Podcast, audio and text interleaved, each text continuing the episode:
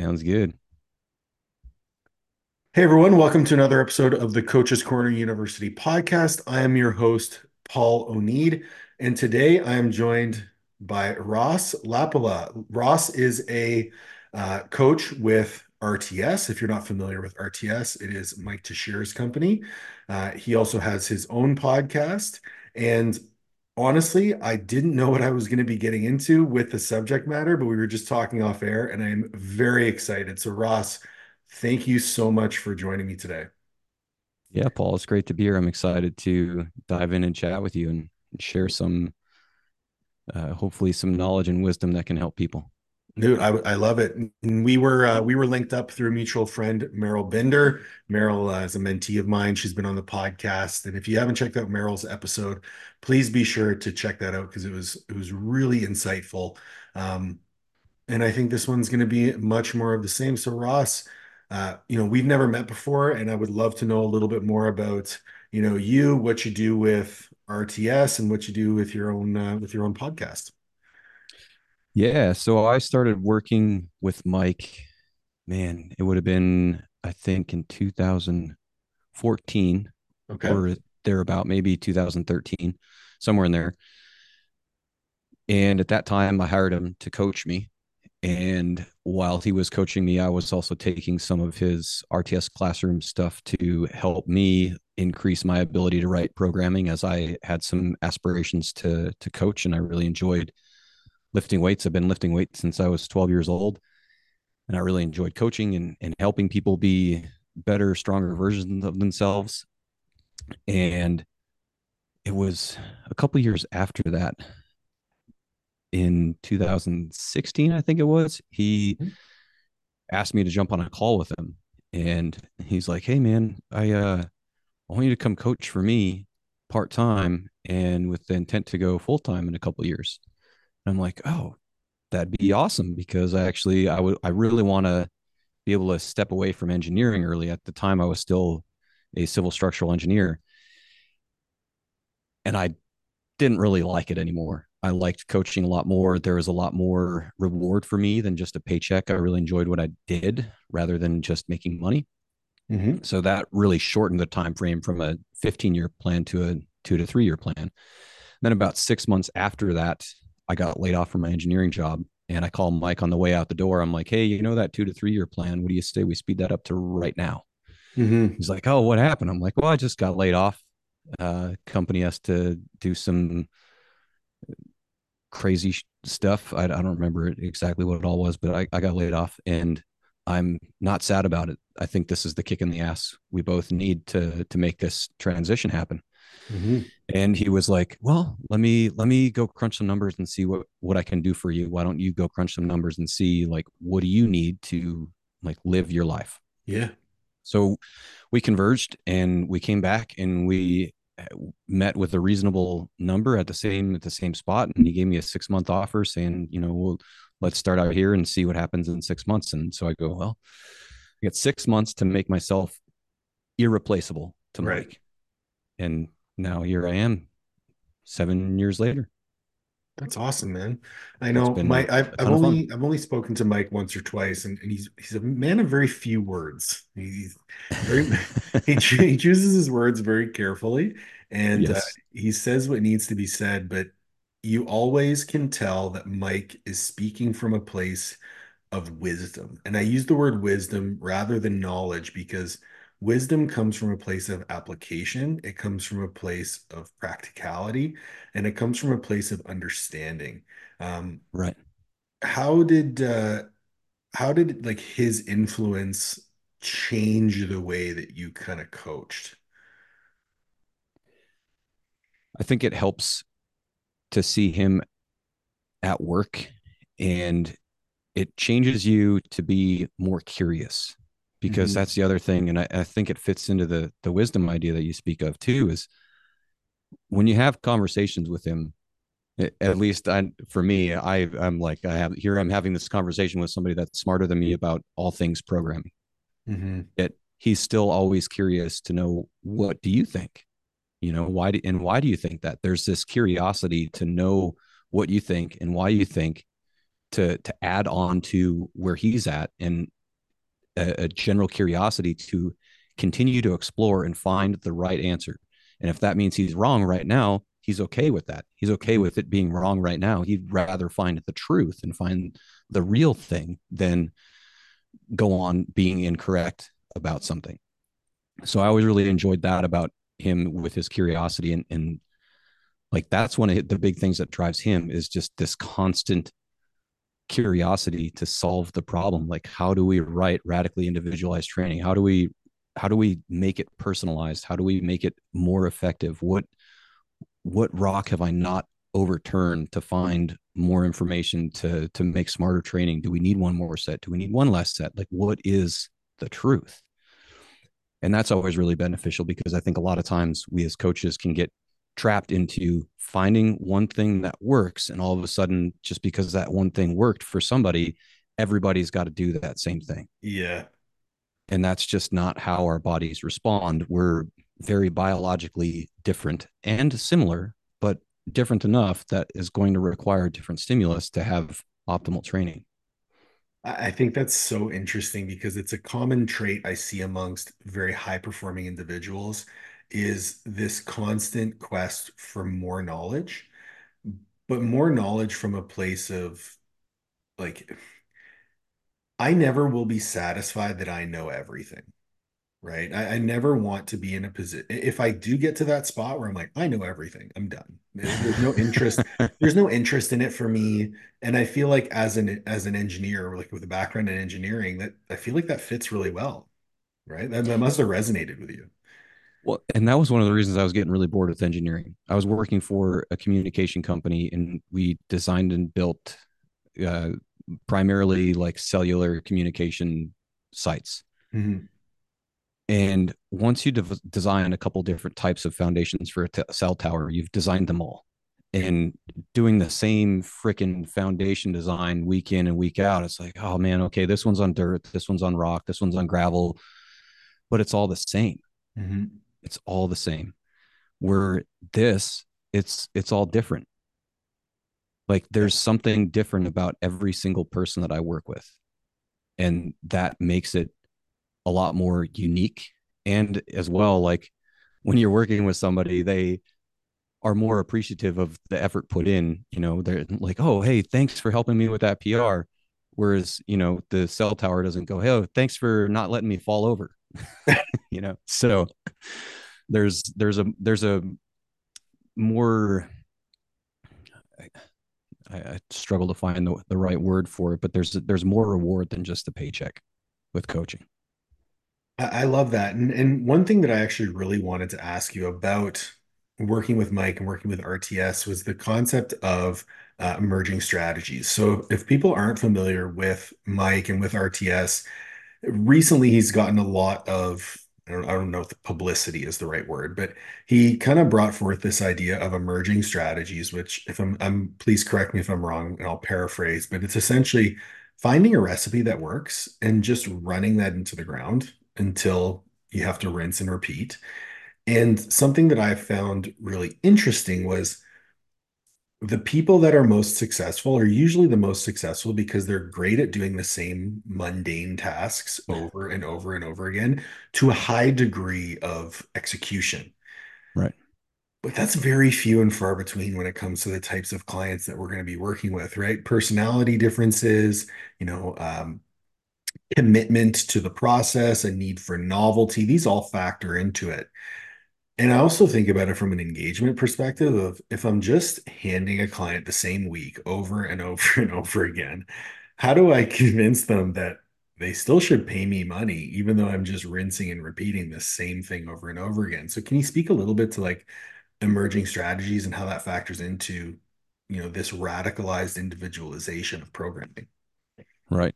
So the main process is that you you write a microcycle it's the training week and you repeat it until it no longer drives adaptation right and and you measure that based on how the competition exercise is progressing mm-hmm. say you can add on two and a half to five kilos each week and then all of a sudden now you can't and there's a decline in performance well that is the end And so what happens is you find each person's individualized time to peak. That's how long they adapt to stimuli. And it holds pretty consistent. Once you figure out one person's time to peak, it holds pretty constant throughout their career. Sometimes we have to reduce it by a week, but rarely. I've been on a five week development block for the past like six years. It's mm-hmm. five weeks, five five weeks pivot, five weeks pivot, five weeks development, one week pivot, five weeks development, one week pivot. So you repeat that stimulus. It's the same each week, and then you pivot, and then it changes. Then the stimulus is different. You want from block to block, the stimulus is different, but in the block, the stimulus remains the same. And what that's doing is it's reducing the amount of noise and variables that are being used in the input of the data mm-hmm. so that you can see what type of stimulus each lifter responds best to and use those things that they respond best to. For example, I respond really well to doing a by one at eight, followed by a by five at nine and a load drop. That's a, a bread and butter loading protocol for me. Mm-hmm. Whereas I've had other athletes, if I gave them that, it would break them. We can't do that with them. Right. I've I've had a lifter where I've peaked them into a meet and they hit PRs in a meet using a ramping set of four to an eight RPE.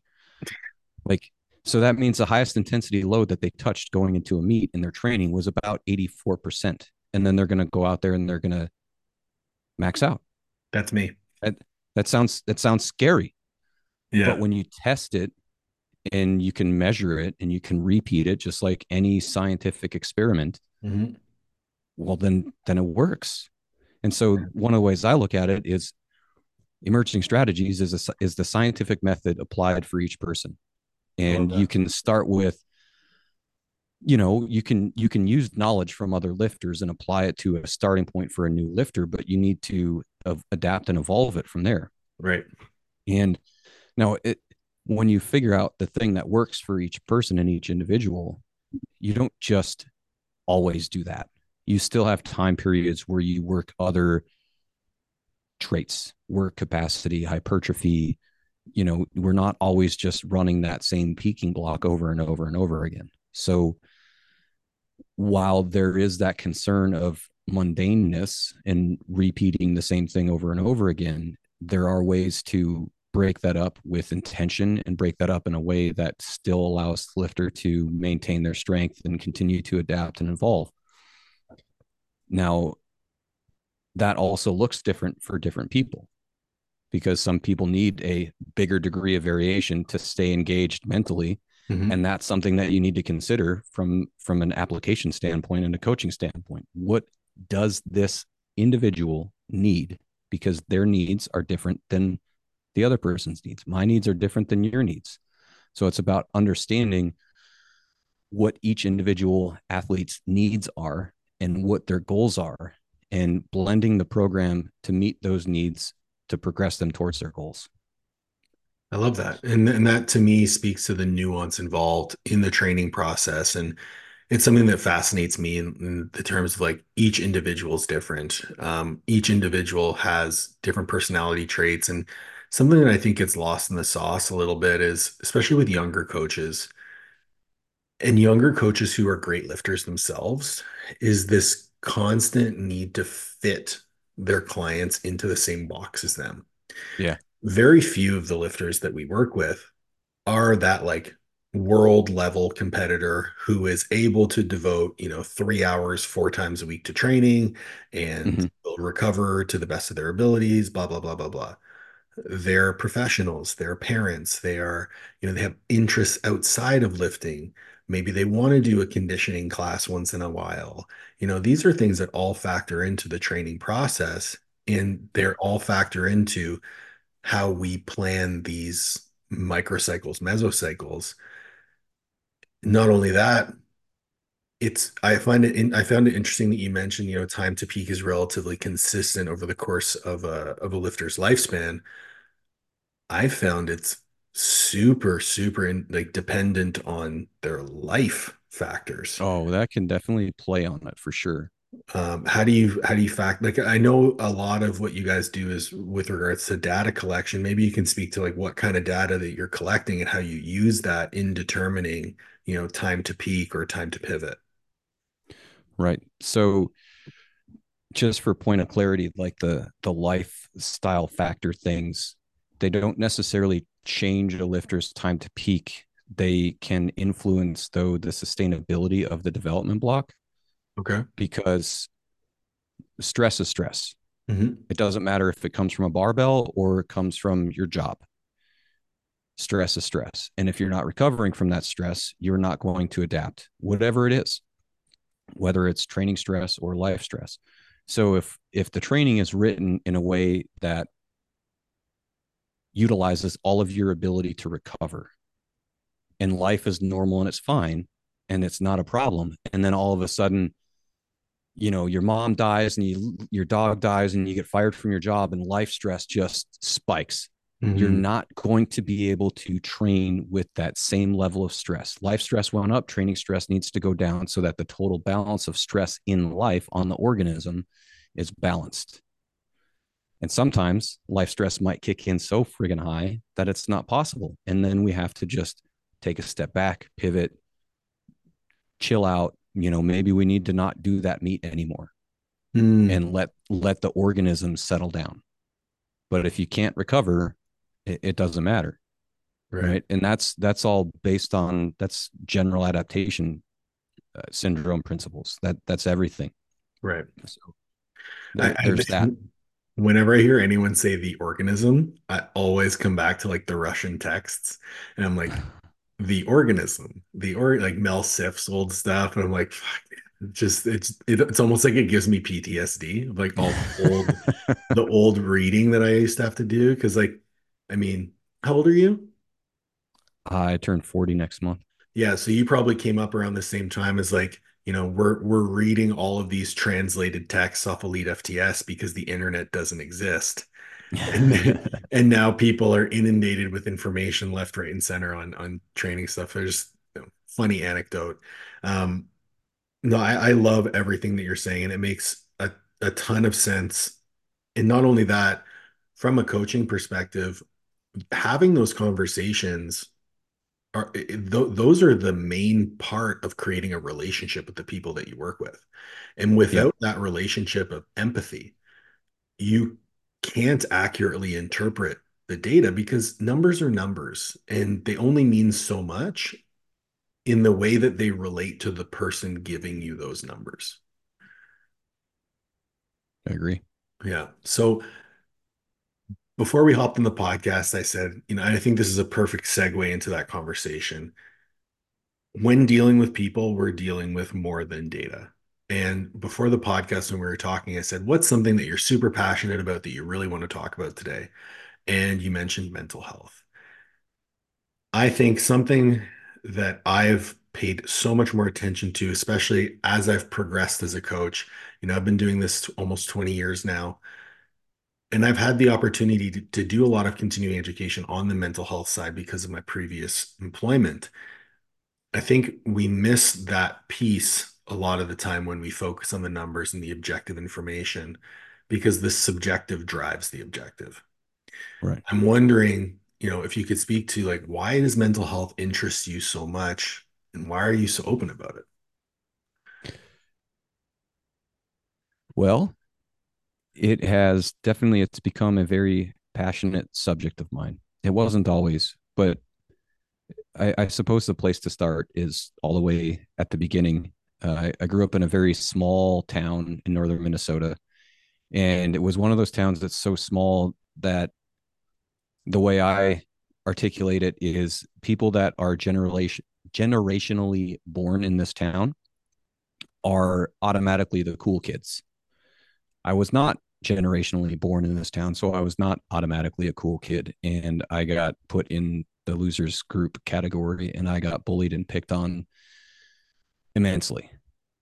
It, at every around every corner, on the way to school, on the bus, on the way home, everywhere. And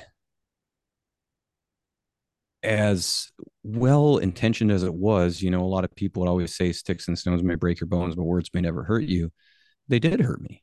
For sure. And like hearing that made me feel unsafe mm-hmm. because I thought, oh, well, they're not supposed to hurt me. Something's wrong with me because they do hurt me.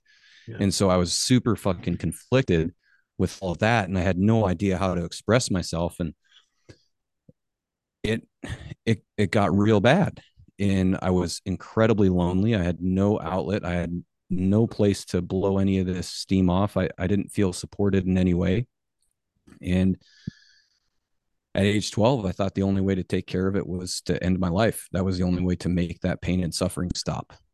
And fortunately, I was able to stop myself before I did any irreversible physical harm to myself and thought, you know, what I know my parents love me and they don't deserve to find me here like mm. this. I need to, I need to, I need to stop. So I stopped.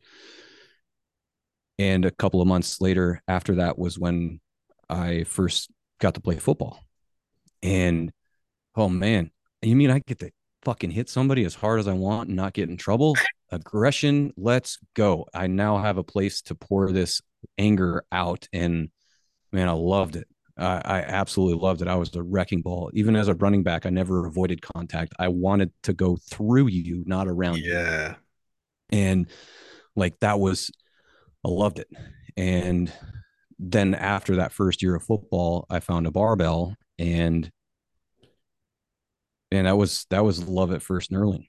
Like it it was it was an obsession absolute obsession. I would ride my bike seven miles one way to the school just to lift weights for three hours to have to ride my bike seven miles back home because my parents were at work.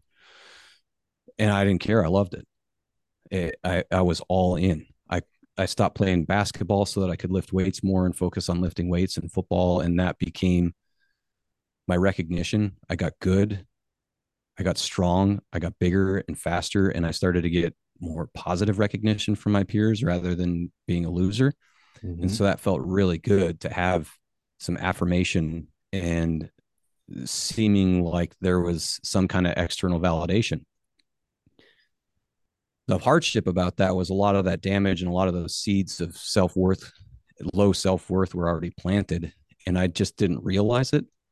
But all that stuff was just external validation and it's fleeting. And so it was just a matter of like, only when I was doing good did I think that I was worthy. Mm-hmm. When I was getting the recognition for the accomplishment, did I think I was worthy? So anytime that maybe I missed a PR, oh man, I was wrecked. I was wrecked inside. I was like, oh man, I'm I'm I'm worthless. I'm I I didn't make that lift. I'm worthless. So it was really tumultuous. And I had no idea how much that stuff was controlling me in my subconscious until I was 28 years old. And I was mowing the lawn one day and I got fucking smacked in the face with a baseball bat of anxiety. I just got into a new relationship and I really like this woman. I'm still with her to this day now, Vanessa Gale. And I'm like, this all this pain and hurt that I've had that's been with me my entire life. Mm-hmm. And I really want I don't know what to do. I really I know what going back is like. I was mm-hmm. there. It's really dark and scary. I really want to go forward, but I have no idea how. And so I hired a, a therapist and worked with a therapist for a while. And that began my self healing and self care journey and all of that stuff. And it's been a, a journey of seeking higher consciousness and greater love and compassion for myself and for people and like the power of the mind just all kinds of really awesome stuff and it finally got to a point uh, about oh i suppose 4 years ago maybe a little more than that i started having this realization of man i'm i'm pretty good like i've made some really cool changes for myself and mm-hmm. i'm showing up and participating in life the way i want to on my terms and i love myself this is cool I want to share this with people. Mm-hmm. And that's when I started speaking out about it. That's when I started my podcast, Project Unchained. Uh, I try and speak out publicly as much as I can with other podcasts and trying to do more live speaking engagements. That's one of the reasons why I love coaching. like the way I look at it is any coach can read a book and learn how to make a muscle stronger. Yep. That shit's easy. But what I really like is when I can work with the lifter and help them on their mind because yeah. your strongest muscle in the gym is your mind. And so it's been cool too for me is like this whole journey of doing all that stuff. It, it's all been like this external validation thing and seeking external validation. And i kind of went through a little bit of a uh, identity crisis when i when i finally got my head right and i was good. And i'm like man why do i lift so much? I don't need this external validation anymore. What is this doing? And i had a cool conversation with mark robb one of our other coaches and he's like yeah but think about all the things that lifting taught you along the way. Mm-hmm. Boom, man. Oh, wow. That question was so pivotal for me because now my entire relationship with lifting weights is what am I learning in this moment right now that empowers me away from the barbell? And one of the biggest things that really helped me when I started thinking about that was there, I am learning so much more about myself and life lifting these weights than just bigger, faster, stronger muscles. That and I and, think sorry, so keep keep going, please. And I when when we can, can get connected with that, that's when we get so much more value out of it than a PR. And when we do miss that PR opportunity, because we're gonna miss those PR opportunities from time to time, it's yeah, gonna sure. happen no matter what. It doesn't bother me anymore. I don't feel worthless anymore. I got invited to the Abs Pro, the the professional powerlifting meet in August last year in 2023 or was it 2022? 2023. Uh no, 2022. Sorry. So many, so many meets over the years. Yeah. but it was it was a big deal. It was a pro meet and it's in Ireland and it's I had the worst meet of my career. It oh, was oh, atrocious. I almost bombed out. I made five and nine lifts it was ugly. And it was still one of the most enjoyable meets I've ever had in my entire life. And when it was all said and done, I was completely fine. I wasn't happy about the the performance, but I was fine. Right. Like I was okay and grounded within myself. And I knew that, hey, you know, I'm still worthy. I'm still a good person. I still believe in myself and my abilities. I just had a bad meet. And so, like, getting to that point where I can have a bad day and it not define me wow like that was that meet was like a big culmination of like this work that I've done all these years to get my head right is really like it's done something for me. This is fucking cool. This is it's been worth it. Yeah, when I hear you speak, I, I hear someone who's definitely gone through a lot of work on themselves. And the reason I was so excited when you mentioned that was like everything you've just said resonates so deeply with me. And I haven't shared much of my story on this podcast. I've shared it on a few other ones. But, you know, my journey, although there was never any element of self harm, you know, I started lifting just because I had terrible self worth, wanted right. to, you know, improve upon the things that I felt I had control over. Um, oh, yeah you know, I grew up as a fat kid. I wanted to be in shape. I, I, I, was always very, you know, very skilled in athletics. I ended up playing, you know, my freshman year in in basketball. I'm like, for people who don't know, I'm five foot nine. Clearly, I am white, and uh, you know, definitely not suited to playing in the NBA. But um, you know, I want, I knew I could get faster. I knew I could get stronger, so I started lifting weights and really just fell in love with the barbell, but it became this search for external validation, trying to prove to myself that through accomplishments, I could get the approval of others. And I based my approval of self on the approval of others. And like, you know, yeah.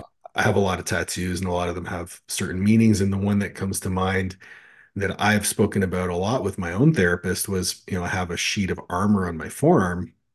This represents like, you know, I have armor on my forearm the same way I've built this this uh, this armor of muscle on my body to protect myself from the world. And it wasn't until I got to a point, you know, I first worked with a therapist when I was 26.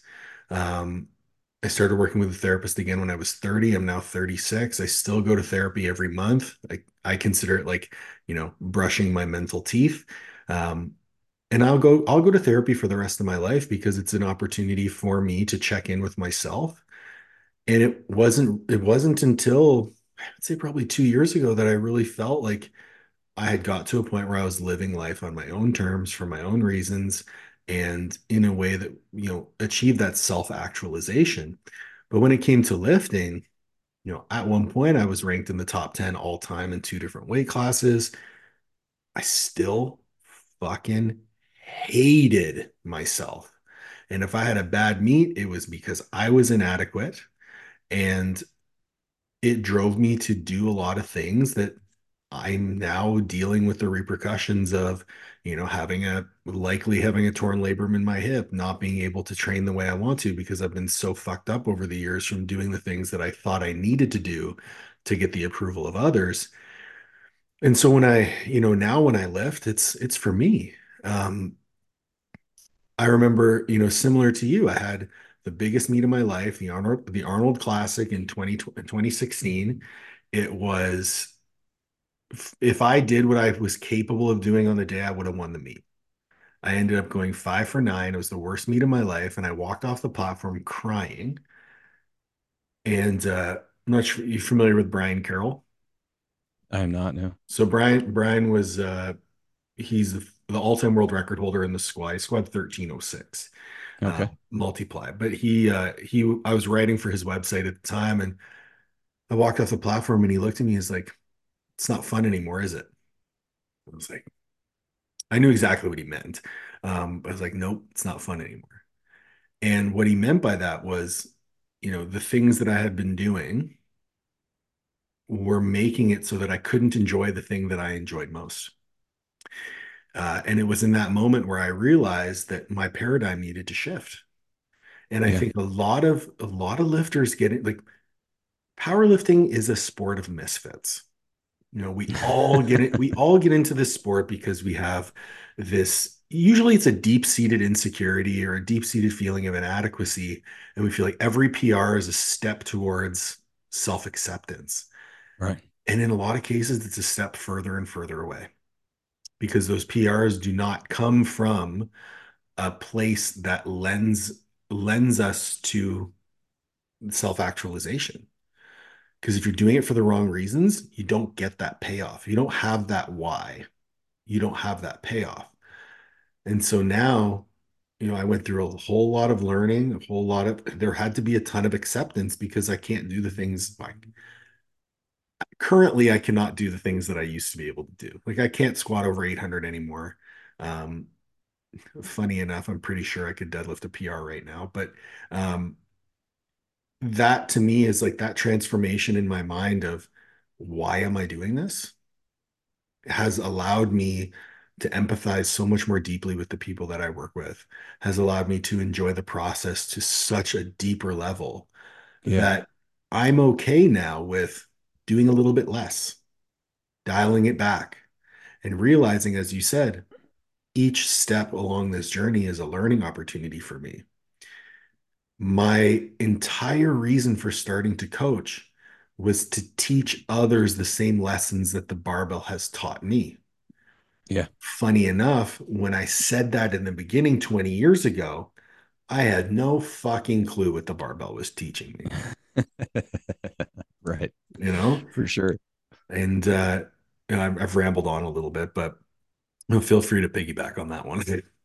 No, it's all good stuff, man. I it's totally there's so much more that we can get from it and i know we at rts we've talked a lot about why like why do you lift weights because if you say well it's because i want to get a pr good luck you're going to have a hard fucking time. You might hit some prs along the way but you're not going to enjoy any of it at all.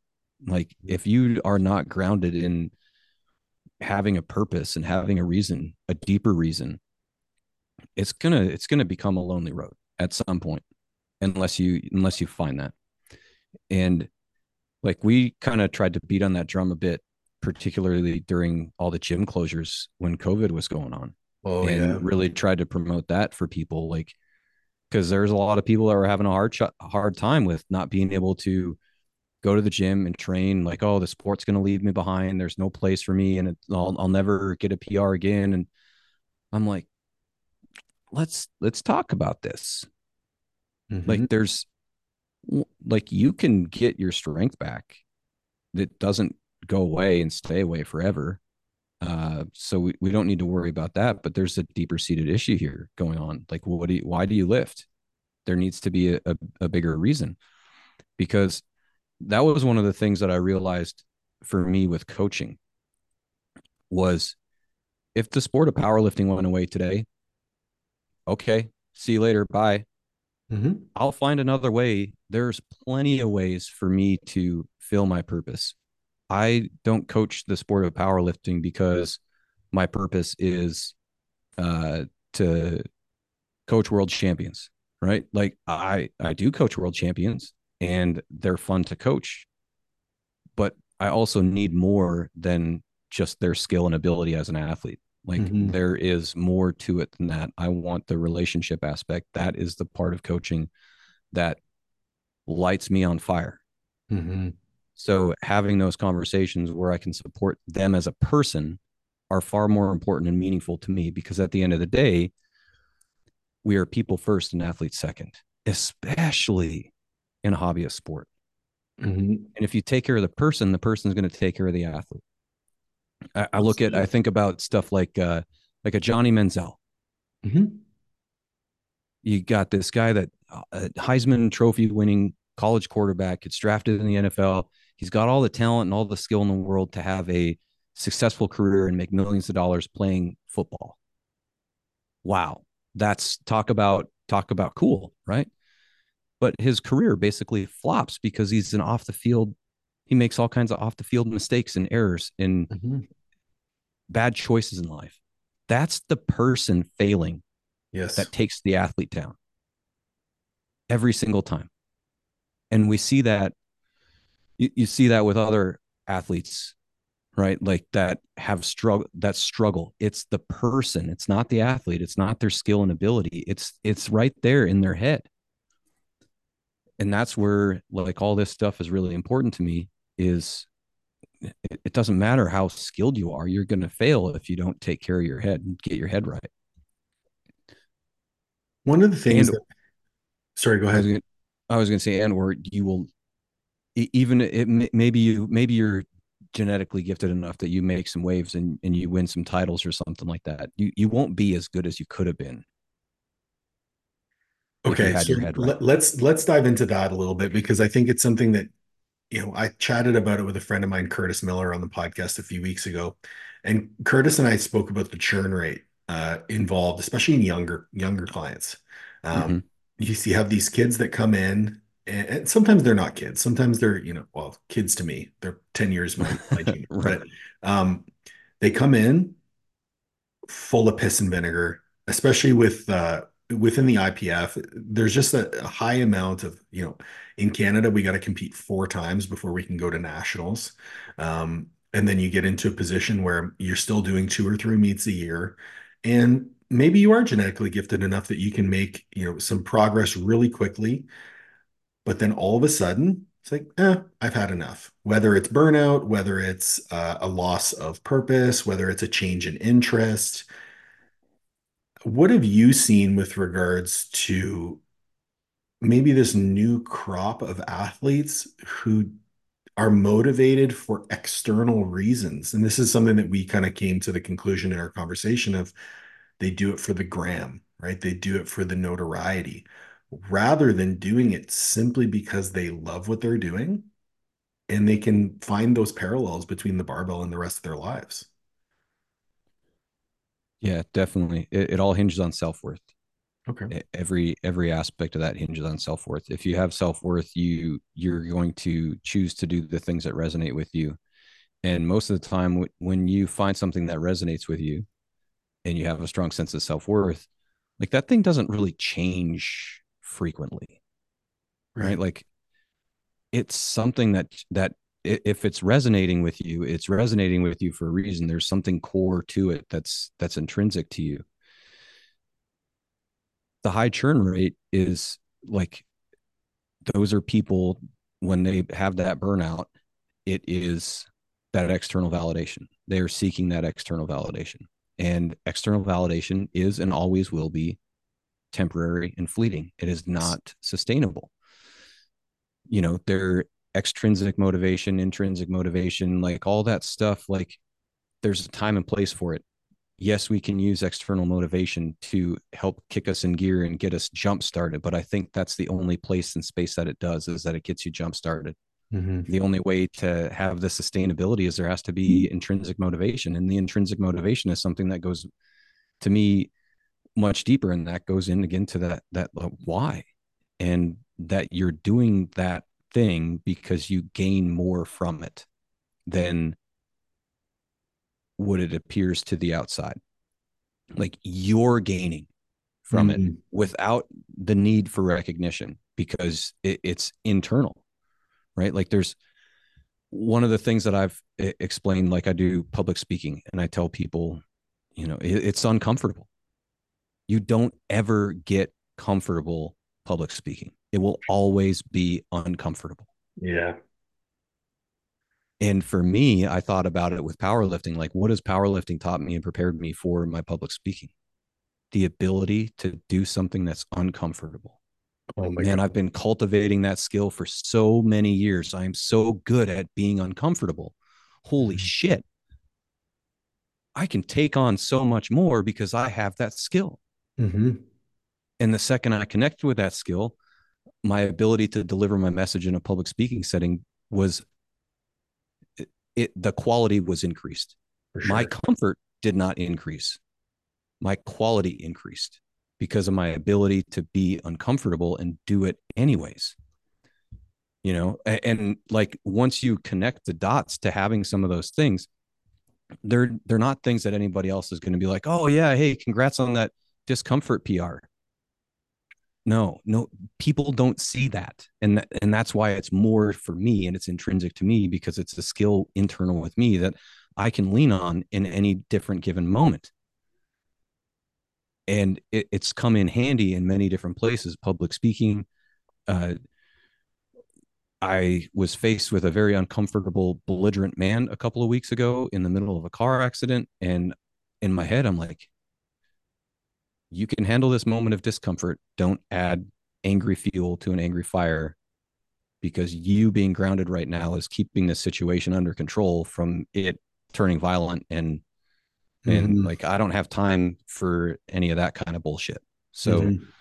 you know like leaning on it in those moments that are impromptu like they're life skills but it has to be intrinsic that only comes from why am i doing this what can i learn and gain from this moment that is more meaningful than a five rep pr or whatever training statistic it is let's pull the layers back again to a lot. So, for those unfamiliar with RTS, we're using a like you're going to be using a lot of subjective variables, especially when it comes to like rate of perceived exertion. Yep. And I feel like that's just the perfect learning opportunity for those lessons.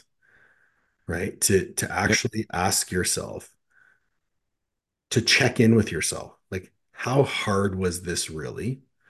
What are the factors at play here? Because one of the one of the ways that I think people boil down RPE is like, how many reps in reserve did you have? Well, reps in reserve and RPE are not the same thing because I'll tell you firsthand, Correct. I've squatted 850 pounds and I've squatted 600 pounds. The RPE or the sorry, the perceived difficulty of a 600 pound squat is the exact same as an 800 pound squat. They all suck. It's all yeah. it's all a 10. But if I factor in how fast did it move, how stable was I, what's going on in my life, how does this relate to my all-time best, how does this relate to the amount of fatigue I'm carrying from the rest of this block? Now we're getting into a more nuanced data point that I can point to and say, that 600 single was a six, that 750 single was a nine, right? And even mm-hmm. though from 600 to 800, they all suck.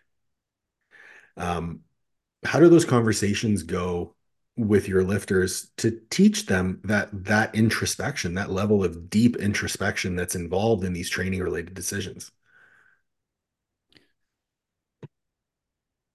Being able to separate like temporary feeling mm-hmm. From thought and from skill and from ability and understand that they're all in little different compartments. They're all connected and they're all related, but they are also all a little bit different. And like I think about it too when I do squats with bands. Mm-hmm. Man, every every single if I were to rate it based on how I feel, yeah, it's all 10 because walking out with squats and bands, it all it feels so crushing. Yeah. Well, that was a warm up and I moved fast. Okay, load more weight on the bar, feel more uncomfortable. Mm-hmm. I have to like understand and parse that out and, and connect with that that feeling. Feelings are not the same thing as that perception of effort. Mm-hmm. Like yes, it can be an indicator. It can be one of the things that plays into it at the end of the day, but it's multiple facets, it's multiple layered. And one of the things that's interesting to think about if if you're not good for you and you're not you don't have a strong sense of self-worth auto regulation training is not for you because you are going to chase load and you're going to administer the training program incorrectly and not have the correct stimulus. Mm-hmm. We have to be able to go in and do, if we're working up to a by one at eight, it has to be a by one at eight. No, there's going to be some fluctuations in there. It's not always perfect. It is an approximation system, right? So, like how we talk about it, the end goal is to be within a half an RPE of the protocol. Right. Anything more, anything less, more weight, go again. Anything more, learn the lesson, don't do it again. Mm-hmm. You probably do it again, but if you're probably if you consistently do it, then you're trying to validate yourself. You're trying to validate the training. You're trying to validate this effort rather yes. than rather than execute a process because if the training is working up to a buy one at eight and you're hitting a buy one at nine, you're not executing the training. You are sabotaging the training. You are increasing the amount of stress that you're under. And at the end of the day, every single one of the most important training, like foundational principle ideas in training, is stress adaptation you put stress on the organism the, the organism freaks out and responds and adapts to the training stress and recovers. Well if you're doing the wrong stress you're not going to recover. You don't actually get stronger from lifting weights you get stronger from recovering from lifting weights. You nailed it. You nailed it like chasing load versus chasing the stimulus. And that's probably one of the most challenging things to dial into, especially very like type A um, control freaks. If they don't see that that E1RM going up every week, they think they're failing. But when you look, when you're able to use the word separate, I use the word detach. When you're able to detach from the individual session and look at it from the perspective of stimulus, it doesn't matter if that E1RM goes up week to week. It matters if it goes up mesocycle to mesocycle. That's what you're after. And you have to understand that that RPE rating factors in your total level of stress. Yep. So, session to session, your total stress load is going to vary. But what we're doing is we're controlling that individual session's dosage of stress so that that's stable. And if we know, and this is kind of where emerging strategies to me makes the most sense, is like we control the variable that we can control, and that's training stress. And then based on your response to the training stress, we can modify that training stress to accommodate this uncontrollable, nebulous lifestyle stress that you don't have control over. Yep. Definitely. definitely and that's like i say that's that that's where it can be really tricky for somebody who might not be as as have that sense of self-worth and that's where it comes to play in the sport. And i mean it comes to play in a bunch of different areas but that's one of them and so if we're always chasing that external validation we gotta oh i gotta post a pr this week for the gram like you're gonna have a really hard time. And it's not it's not gonna be enjoyable. And like some of the stuff that I've told the other lifters before too. Again, this is a hobbyist sport. You're not out there fighting for a multi-million dollar contract. If you're not enjoying this, why the fuck are you doing it? No. Why? I actually I actually used to joke. I'd be like the world's most mediocre training. And I remember there was one off season. It was funny enough. It was the off season, the first off season where I squatted 800 in a meet. I squatted 455 for a five by five every single week for 14 weeks. I just made that 455 look nicer and nicer and nicer and nicer every single week. And the the the ongoing joke for me was like, how light can I lift in training and still PR at the meet? And that's how I came to realize that because of my predisposition to more of like an explosive style of lifting, I fatigue very quickly. So if I have like I pulled 700 two weeks ago this week pulling 450 was brutal. So I know that for me, the fatigue of a heavy single is so much that like I just don't do them in training anymore because yeah. I can't. I can't tolerate them and sustain my effort throughout the course of that mesocycle. And I think what people run into is they lose sight of the stimulus because they attach the stimulus to the outcome and when they're outcome oriented as opposed to that process orientation, you're not able you're not able to control the variables, you're not able to recover, and then you end up in this burnout situation where you can't make progress, you start to hate the process, yeah. and you don't want to do it anymore. Yep. I it's think, like goals. Yep. Oh, sorry. No, no, go ahead. Build on that for sure. Yeah. Okay. It, it, it's like goals. We all we have them as coaches. We talk about goals. You know we, i have conversations with all my lifters you know what are your goals? And then i also like to point out like look at the end of the day the the goal is just a target. Whether you actually accomplish it or not doesn't matter.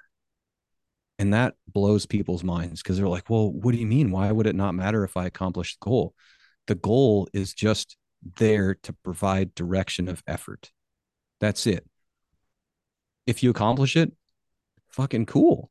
That mm-hmm. that's awesome. That is really cool. That is fantastic. Mm-hmm. But if you think about it, uh, like a, a, a journey, the, the journey is through a mountainous terrain. There's peaks and valleys, and every time you go through a valley and you learn all kinds of stuff in the shadows and the, all kinds of things, and you start climbing out of there, and you here you go you're climbing up the up the peak and you get to the peak of the mountain you the peak is the goal right you get to the peak and you accomplish that thing well when you get to that peak and you accomplish that thing you are also now have an entirely different vantage point to look around you and see the rest of the mountains all over mm-hmm.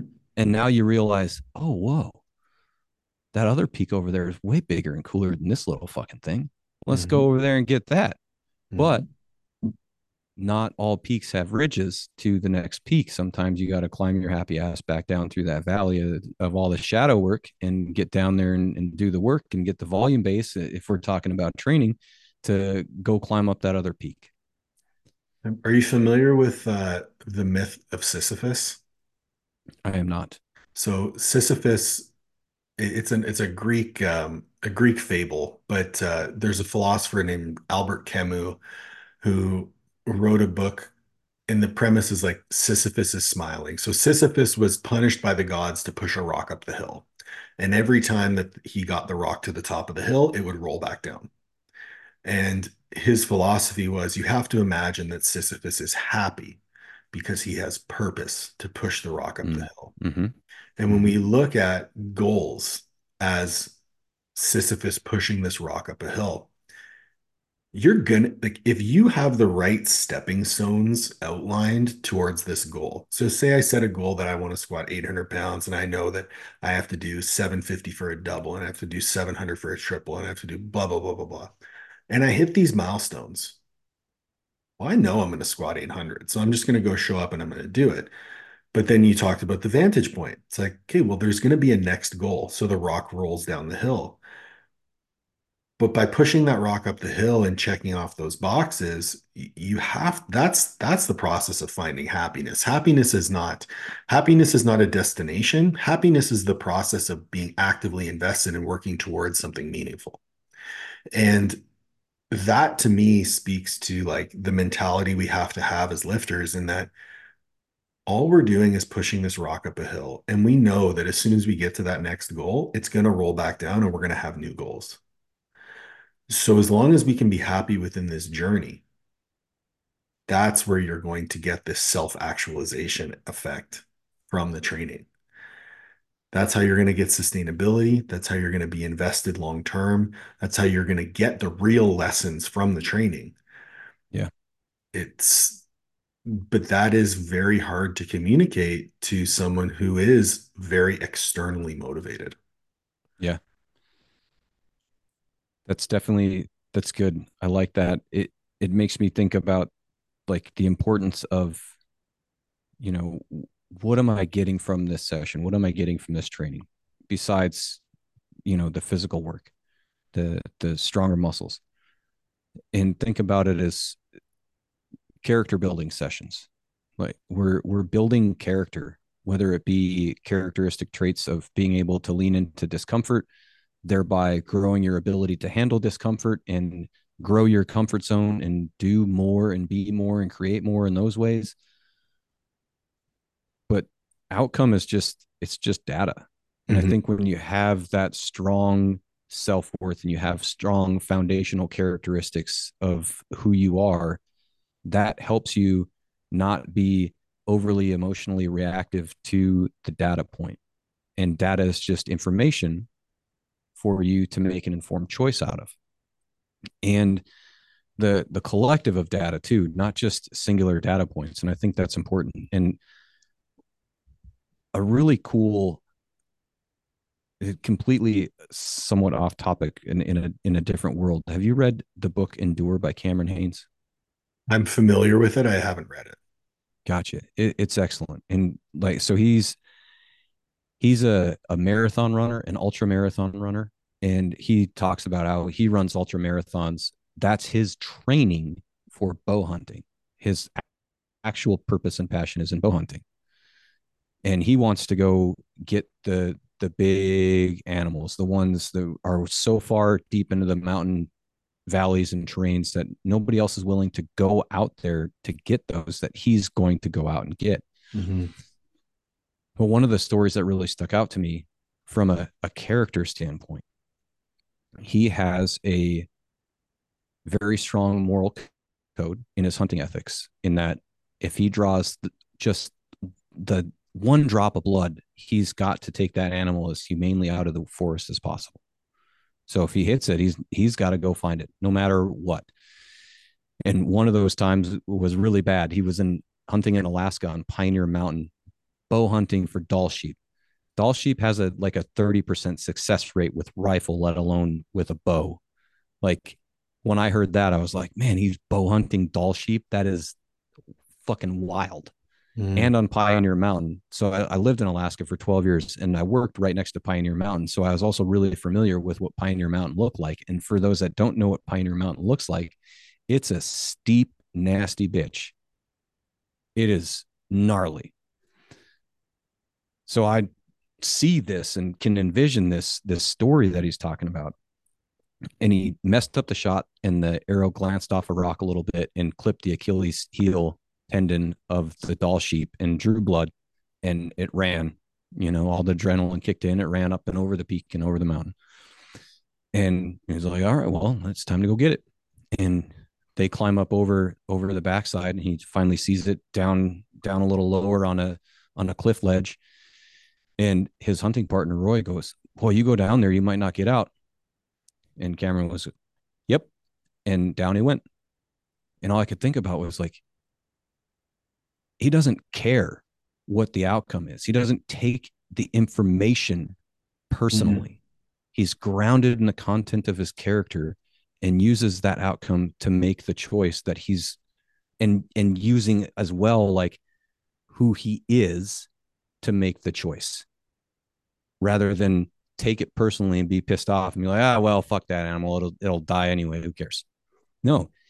And so he's also very spiritual in it too. And like he goes and like sits with these animals and like prays with them and has different ceremonies with them as they're ending their life. And it was really cool stuff. But to me like that's also things that happen in our training mm-hmm. if we show up and we go and we're warming up and we feel like shit and nothing's moving right and we're like oh well i need to pr today i need to add more your ammonia and last week go yeah yep Yep. You're taking it personally and you're making bad choices that are ungrounded and unprincipled. And they're going to ruin the stimulus of the training. I love that. I think that's a I think that's a phenomenal way to to wrap this up because there's so many there's so many nuggets of wisdom in this conversation and um I like to finish the podcast with complete nonsense. So I hope you're. I hope you're down for that. Uh, yeah. a few quick hit questions for you. The first one being, how long have you been growing your beard? Well, a full beard, uh, 2011. I've had I've had a full beard pretty much since 2011. Like as long as it is now, or like do you? Yeah. How often do you trim it? I'll I'll cut it back, but maybe to about half of what it is. Maybe not awesome. quite. Um, I've had it quite a bit longer, but when it gets longer than what it's at, it starts getting in the way, and it's kind of pain in the ass to take care of it. Um, so, uh, but I I've had at least a goatee ever since I my first hair popped out my chin. the only time I've ever shaved my face was when uh, my senior year I had to to shave it for a new coach. He didn't want any facial hair, and so that whatever. And I lost a bet one time. I had to shave my face. Well, at least you're a man of your word. Um, what's the scariest lift you've ever done in training? Oh, and in training would would have been several years ago. I, I've trained at home alone for for quite a few years, and this one was pretty scary because I almost missed, and I was squatting 570 in my rack, and about halfway up, I stopped, and I'm like, and I like started to black out in the middle of the lift and I ended up making the lift and getting it back to the rack and dropped down to the knees. Like I watched the video and I'm like, I don't remember any of that. That's like best. I I blacked out, like straight blacked out. I'm like, I am lucky that I didn't just crumble under that. It was wild. So that one was pretty scary. It, eh, well, I guess there was one other one too. I was I was doing a two board press and I had my safety set for a regular bench height. And mm-hmm. because I got the two boards, now I forgot to bring my safeties up and I missed. And I'm like, oh, oh shit. Well, I don't want to bring it towards my face. So I'll I'll bring it down. And as I brought it down, the handle just barely moved off to the side enough to not castrate me. um, that was that was scary. so you, set your safeties. Do you crack an egg on a flat surface or on the side of a pan? Oh wow. Uh I suppose it's kind of on the corner of the countertop with a rounded corner.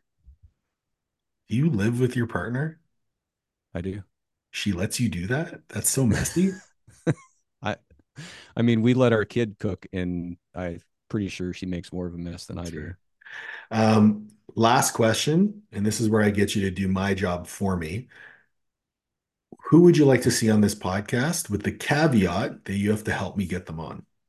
Oh yeah, okay. Um you know, there was oh, Ian Bell. Ian Bell. Okay. Yeah. So and the reason why is he was on my podcast.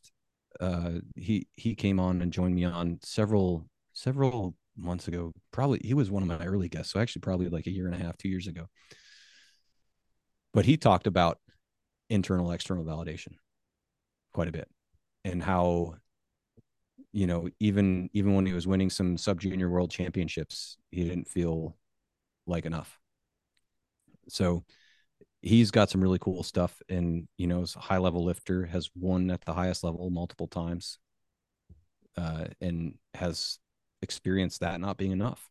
Yeah. So he's a mutant. Yeah. Uh, and super just awesome dude. Really, really enjoy him as a person. Love it.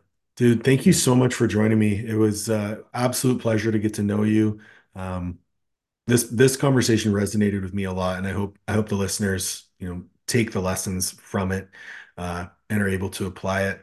Uh, if you're interested in getting a hold of Ross, I will have links in the show notes to everywhere you can find him. Thank you guys so much for joining. Please make sure to like, share, subscribe. Ross, thanks for joining my man. And uh, I'm sure we'll be chatting again sometime soon. Likewise, Paul. Thanks for having Appreciate me on.